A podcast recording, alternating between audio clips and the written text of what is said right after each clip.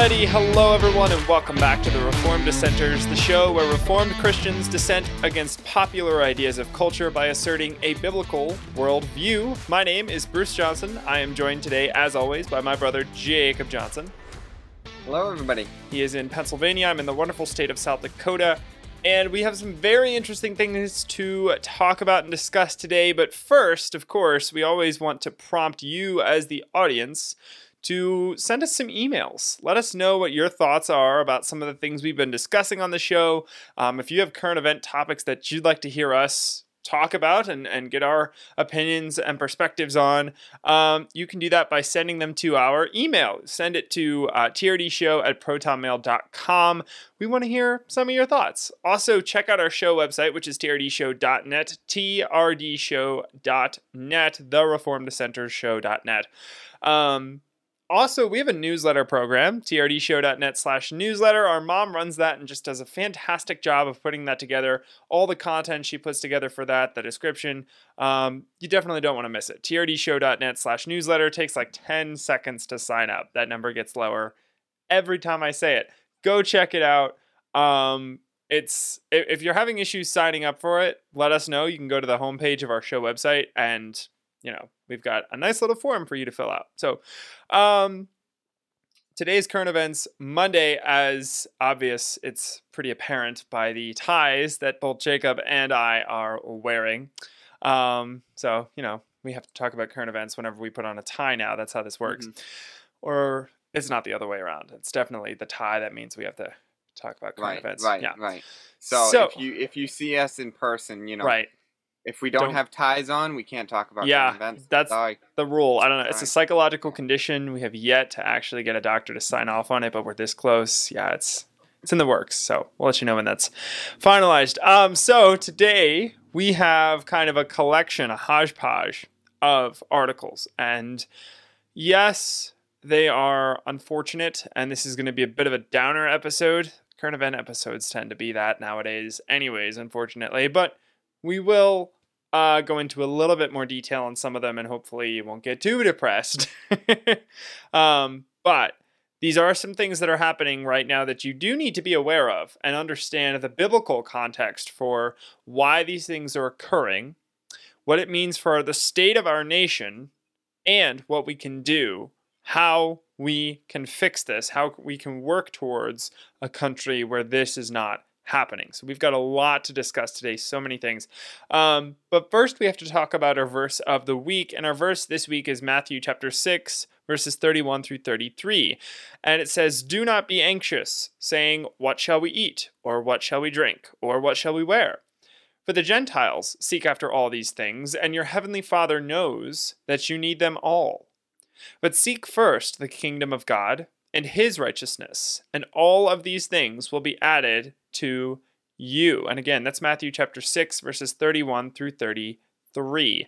So this is a passage that we use a lot when we're discussing the kingdom of God. We did a three-part series a couple weeks back on the kingdom of God.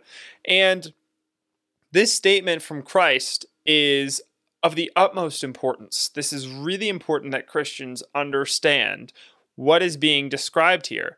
Don't be anxious about what, you know, what shall we eat? What do we drink? What do we wear? You know, worrying about the things of this world to the extent that that fills all your time. Because Christ says, "Seek first the kingdom of God and his righteousness, and all these things will be added to you." Do what God has called you to do in this world. Devote yourself to that, seeking the kingdom. That's why we are kingdom-oriented Christians.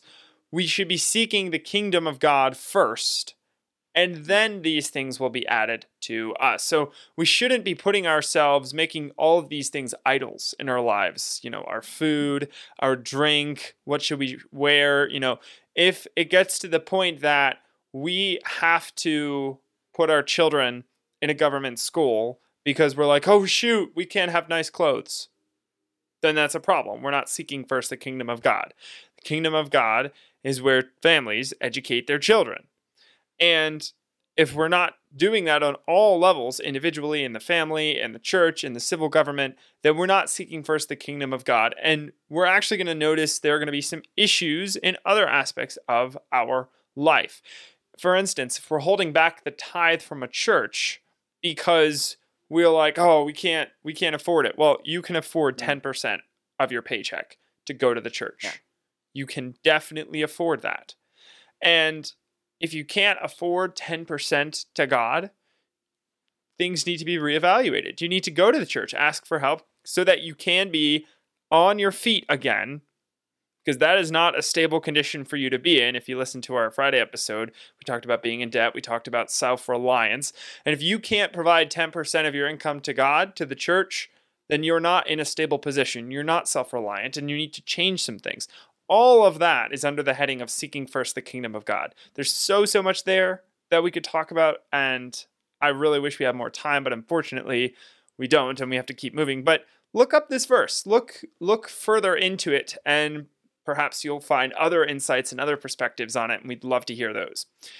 Um, Jake, anything you want to add to that verse recap before we move on? I mean, I, I feel like it it harkens back to uh, Second Peter three, uh, which says that, you know, God has given us all that we need for uh, life and godliness. Yeah. You know?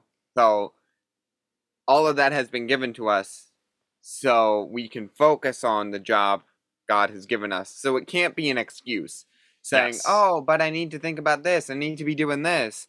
Um, but God's like, no, I've, I, you have all that. I will give all that. Don't worry. Yes. Do what I've told you to do. Yep. Yep. So absolutely. Yeah. Good point. Good point.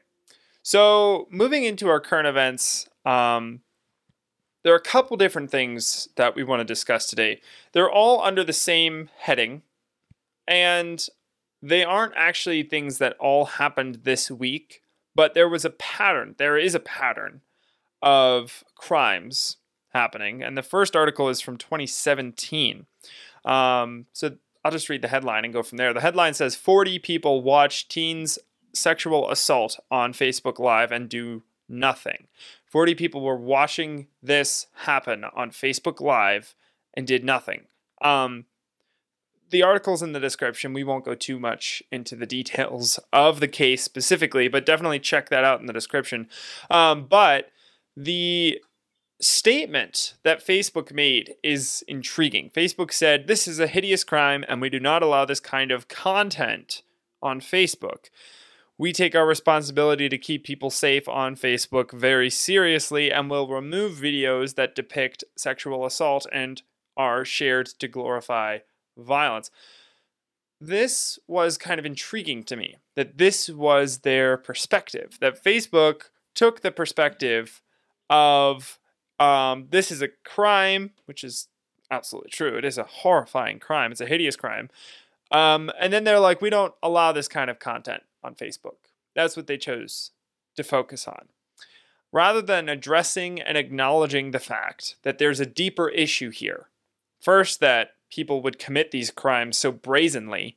Um, I mean, out in the public, filming this crime happening, so brazen, they weren't at all ashamed of the fact that they were doing this. They were just doing it outright and and broadcasting it to the internet. That that's the and, and first red knowing, flag. Knowing that uh, they would be, you know, captured by the police. Yeah. You know. Yeah. Because they they see the faces. You know, yep. They know the people who did it, so now they're going to find them. So it's it's not even that they're afraid of going to jail. Yeah, yeah, yeah. Which and, I mean, it's like, you know, our our punishments have now are now meaning nothing. Hmm. You know, our punishments don't have any weight. Yeah, I find that very interesting. You mean well. they're not they're not afraid of the justice system? Right. Exactly. Yeah, they don't fear the one who can take the take your life, right? Or the one who can take your soul. Certainly don't fear the one who can take their life and their soul. Yep, exactly, exactly. Yeah. Um, so that's step one. And well, actually, you know, we we talk we talked about Romans thirteen a couple of weeks back, and one of the things is that they are to be a terror to evildoers. Like, right. These people should be afraid of that. So yeah, you're totally right for bringing that up, that they're not afraid of that, which is intriguing. And there's some, there's a problem when criminals aren't afraid of the civil government, like actual biblical criminals. Yeah, in the biblical sense. Mm-hmm. Um, so, I mean, Facebook didn't address that at all. But that's just step one. Step two is that, I mean, so many people are just lining up to watch this. forty people just watched this, just sat there and did nothing. It wasn't until after uh, the police found out in some other way that someone mentioned something on Facebook days later. Was like, oh yeah, this was a video on Facebook or something. Um, if you look in the article, there are more details on that, but it certainly wasn't someone who watched it and then reported it, which they should have done. Facebook is apologizing for allowing this content to remain on the pla- on their platform. That's what they're apologizing for. When they should be saying, there's a problem, we need to figure out why this is happening, why this why this person is so brazen. Uh, apparently their strategy is to cause these sorts of crimes by allowing pornography on their platform, then attempt to completely detach themselves from the consequences. That's what causes these crimes in the first place. And now you're going to detach yourself. I mean, yet another reason. This is a great example of why Gab is better than Facebook. Disgusting content that causes these kinds of crimes is banned entirely from Andrew Torba's platform. He doesn't allow this kind of content on his platform, which is what all platforms that truly want to prevent these crimes from happening, all platforms should be doing that, but they're not. So that's a huge problem right there. Um, okay, so that's from twenty seventeen. I have two more. There's two more articles. Jake, did you have another article that was also from twenty seventeen, or that was from an earlier date, or is yours from this year? I know that you had one you were going to discuss. I don't use an article. Okay. Yeah. Okay. Well, um, there was another article that we had. Uh, maybe we'll put it in the description below, but it was also, I think, from twenty seventeen, and a similar crime of a different, actually, what's similar is that it was also filmed uh, or, or live streamed. Starting to sound like I'm from the sixties or something. um, it was live streamed to Facebook Live, and people just watched it without any remorse, without any sort of, um, you know, scruples whatsoever, morality. Uh, twenty twenty-two, and there's a reason that this kind of came up on our radar. One of our, um, our mom actually found a lot of these sorts of articles and brought them to our attention. Um, and this was actually from this year. Um, this event, this crime happened and caused us to do a little bit more research into, well, how long has this been going on? Um, so this year, this, this previous week, there was a Memphis gunman, um, and the headline is Memphis gunman Ezekiel Kelly, who live streamed shooting rampage, killed four people, according to the police. Excuse me. And that happened Uh, last week. Prior to the shooting um, that he live streamed, this guy had been going around Memphis shooting at random people all day. This was kind of just, he was going on a shooting spree. I think he started at like one in the morning. They didn't catch up to him until nine at night. Um, from the description of his actions, it sounded like he was acting out some violent video game. I mean, the sorts of video games that are Now I really sound like I'm from the sixties. The sorts of video games that are prominent today are of the violent variety. The top video games are the most violent ones. That's what most video gamers like to do, is to put themselves in those situations where it's virtual and they're not technically harming someone.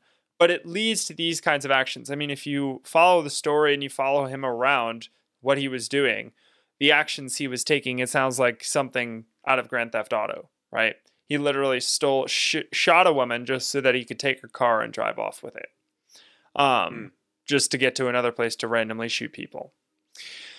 So adding to this, when he got to an AutoZone store and started live streaming, he started out by saying something to the effect of, this isn't fake, this is for real, just to, to get all of those, um, you know, extra points that, hey, I'm actually killing people, or I'm actually brazen enough to walk into a store with a gun and, and harm people. This is despicable what he did. And I'll leave it to you to read the rest of the article, because I certainly don't want to go into all the details, um, because it's not necessary. We get we get the gist of the, the heinous actions that have occurred here. But the really sickening part of this is that he live streamed this despicable act to Facebook for the likes and the attention. He did it so that people would like his content. Um, and what really stood out to me during this whole rampage was the lack of people with guns of their own who could have prevented this. They could have stopped this murderer from continuing his shooting spree at one in the morning during the first, um, you know, at the first victim. If they had a gun, they could have prevented this. This is just yet another example of when you aren't prepared for these things, which is why when we talked about self-reliance last week, we weren't saying that was a bad thing. But what we were saying is that you don't want that to remove you from society, right? So you being prepared and being ready to defend yourself is not a bad thing. It becomes an idol when that's all you do and you're always looking around and you're always nervous and you're always on guard and you can't actually talk to people, empathize with them, and appreciate human beings as human beings, right? But there should be a level of self-preparedness, Uh, that you should be ready to defend yourself against these sorts of things. Biblically speaking, I mean, when I think it was during the um, account of when Christ told the apostles to go to the surrounding towns and preach the gospel and warn them that judgment was coming, he said, they're not going to treat you well. Get a sword. Sell the shirt off your back if you have to. Get a weapon. Defend yourself, right? You need to be able to defend yourself. Um, so that's a very biblical thing. But no one else stopped him. No one else stood up to this person the way that they should have. Um, and so allowed this to continue. And there are many other instances of this happening. These were just a few um, that we decided to to pull up and bring up on the show to, to share. Um People committing despicable crimes and live streaming them to social media. And worse than that, people just sitting there and watching it happen. Um, and I'll, I'll be getting a little bit more into desensitization and, and how that relates to the judgment of a nation a little bit later. But Jake, was there anything that you wanted to um, add under the add under this category before I, I moved on? Uh, yeah, and I mean, you know, you've You're bringing up this this fact that I really wanted to focus on. You you brought it up multiple times, and even explaining that the problem, right, of these things is not that, you know, it is that, yes, these violent acts are happening. But even more so, I think the problem is is that these people have an audience. The people committing these crimes yeah. have an audience. Yep. Um. Our our culture has lost itself to Romans one ideology. Yes. Uh, that we are losing even the most basic of moral principles, yep. right? Yep. Is more murder wrong? We're losing that. Um, but I wanted to bring up t- two examples, right? One being an older example. And, and this would be the Roman gladiator battles, right? Inside Ooh, the Colosseum. Good example. Yeah.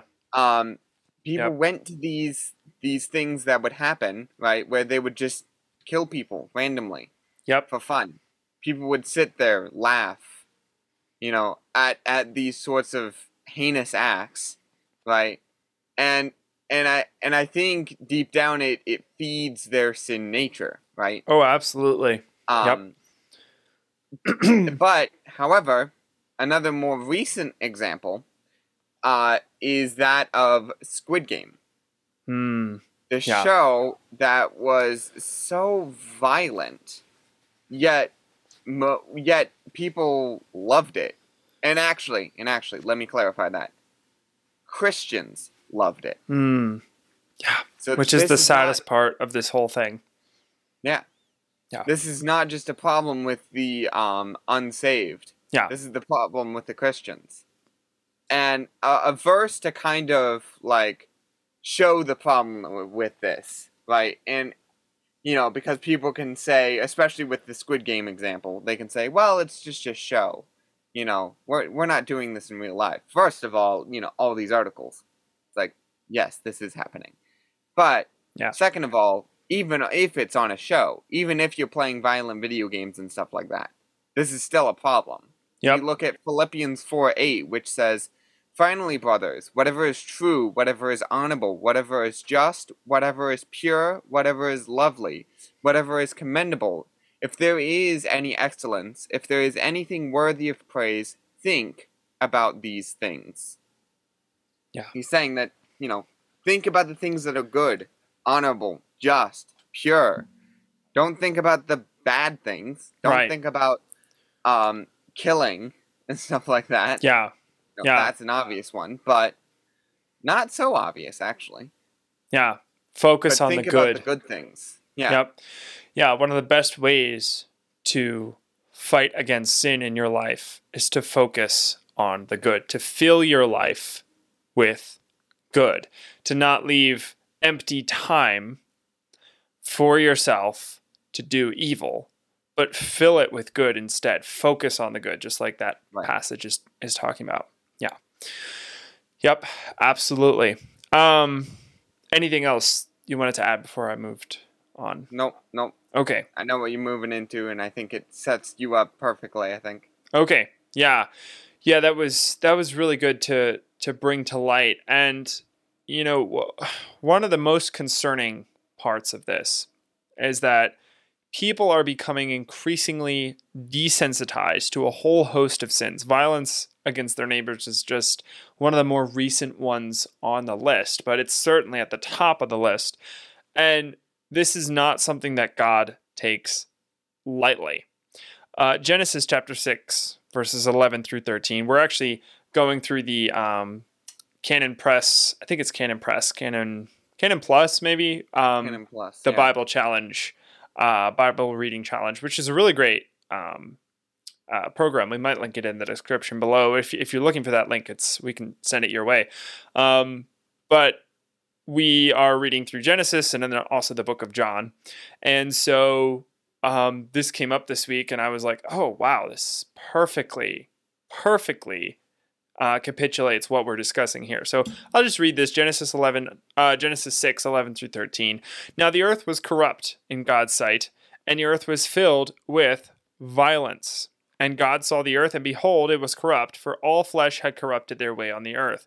And God said to Noah, I have determined to make an end of all flesh, for," here's his reasoning, "for the earth is filled with violence through them. Behold, I will destroy them with the earth." So what was God's primary reasoning for the flood? What was the biggest reason he had to regret that he made human beings in his image and created us in the first place? Was rampant violence, wanton violence like this. Uh, Ezekiel seven twenty-three says, "The land is full of bloody crimes, and the city is full of violence." And that's describing one of the major issues. Um, and one of the major issues that comes up repeatedly throughout God's description of why he judged Israel so harshly. It was their propensity for violence. I mean, if you just look throughout the Old Testament, all the places in the book of Isaiah, throughout Ezekiel, throughout Jeremiah, throughout so many books discussing why Israel was destroyed first, the first time, and the second time, why they had to go um, into exile the first time and then were completely destroyed in seventy A D the second time, a second judgment on them. Um, all of that occurred for various reasons, but one of the most repeated and top of the list items was their propensity for violence. So violence and murder are included among the atrocities that nations, uh, that they commit when they turn from God.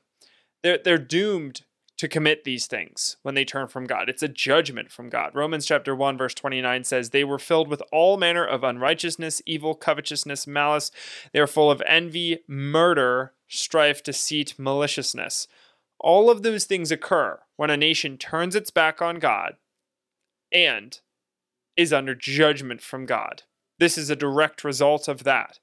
Violence like this has been around for thousands of years, going all the way back to Gen- Genesis four. Um, and reading through the account of Cain and Abel, we see the gravity and level of importance God places on staying away from violence. God said in verse ten that the voice of your brother's blood is crying to me from the ground. And then we also see the descendants of this violent man, Cain, inherited that same violence. In Genesis chapter four, verse twenty-three, we see a descendant of Cain who says, I just murdered another man.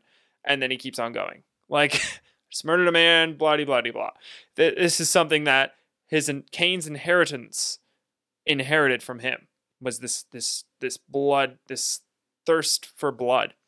Um, and I, I thought that was fascinating, the language. You know, God said, the voice of your brother's blood is crying to me from the ground.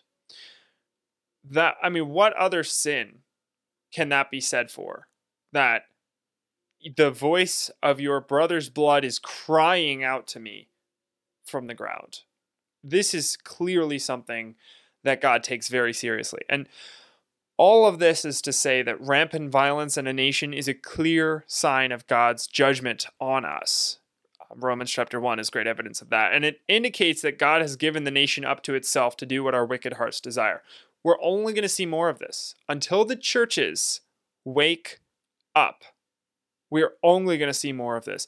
That's why now more than ever, we should be praying and working for a reformation in our churches. That's why we're reading through Mother Kirk on our Wednesday episodes, because Doug Wilson in that book is describing what a church that's been reformed, that's gone back to the way, the truth, and the light, that's gone back to the Word of God, what that church looks like. So that when your church isn't doing that, when it doesn't match that description, you can label it as the problem, the source of this. Call them out on it and either fix it or leave.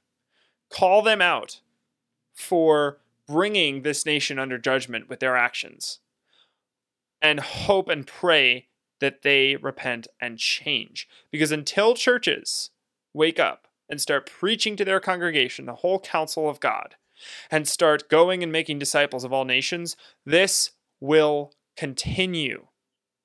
We until this nation is destroyed, until it turns into like another Rome, until it crumbles from the inside out, like it is right now. It's crumbling.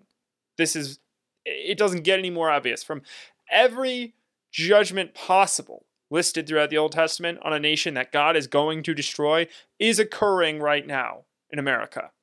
Our gold has become, has filled with dross. Our gold, our monetary system is virtually useless. It's crumbling. There is murder. There is theft. There is violence. There is every type of crime imaginable, and it's been cranked up to an eleven. Because of our churches and because of churchgoers who don't examine the churches they're going to and move if they need to. Because a church needs a tithe to operate. That's how you vote. In a ch- in a in a state in a in the United States of America, you vote with your feet. You get out of your state that you're in, your communistic state, looking at you, Pennsylvania, and you move to a state that is not that way. It's the same way with churches. They will continue doing what they're doing until they're called out on the carpet, until you talk to your pastor, tell him and show him from the Word of God how he is not preaching the whole counsel of God. And if he still won't listen, then take your money, take the tithe, and go elsewhere. Tithe to a different church that is. Find another church that is. Well, there's so much more I could say on this, um, and it, it is a bit of a downer. But I hope that this last chunk of time, it gives you a spark of hope. Because there's a path forward here. We're not locked into this judgment, defeat, necessarily. There is a path forward as faithful Christians for us, but it involves us taking some action.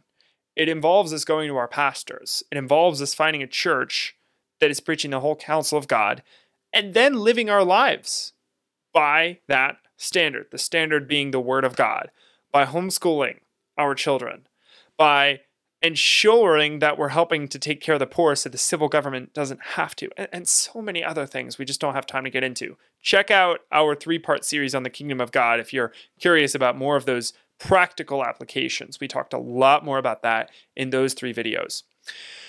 But we are out of time. Jake, is there anything you'd like to add before we wrap up today? Nope. Okay. Nope. All right. Cool. Well, thank you everyone for listening. Um, sorry about the slight depressing tone today, but I think this topic needed to be discussed. Practical application needed to be made, and hopefully this will spur some of you to action. Um, we'd love to hear from you, though. Send us an email at T R D show at protonmail dot com if you have any questions, suggestions, or you just want to talk about Uh, what you were thinking during listening to our episode today. Don't forget, please like this video or this content, um, just so that we know you watched it. We really appreciate that, and it really helps the show grow. Share it if you can. We'd love for you to share this episode. Subscribe to us. We'd appreciate that as well. Go to our website, T R D show dot net, and check out all the many platforms we're on. Follow us on Facebook, follow us on Instagram, follow us on Gab and Getter. Definitely Getter. Getter's a cool platform, but absolutely follow us on Gab.